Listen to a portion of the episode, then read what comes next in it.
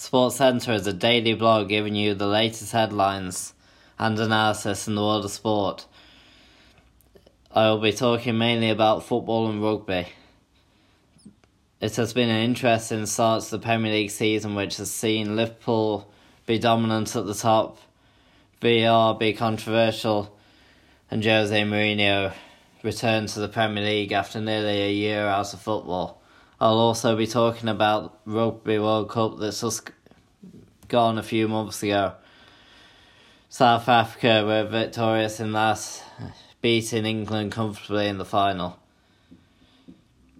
I want to hear your opinion on the latest sporting events, whether it's Premier League, Rugby World Cup, VAR, anything. I want to hear from you.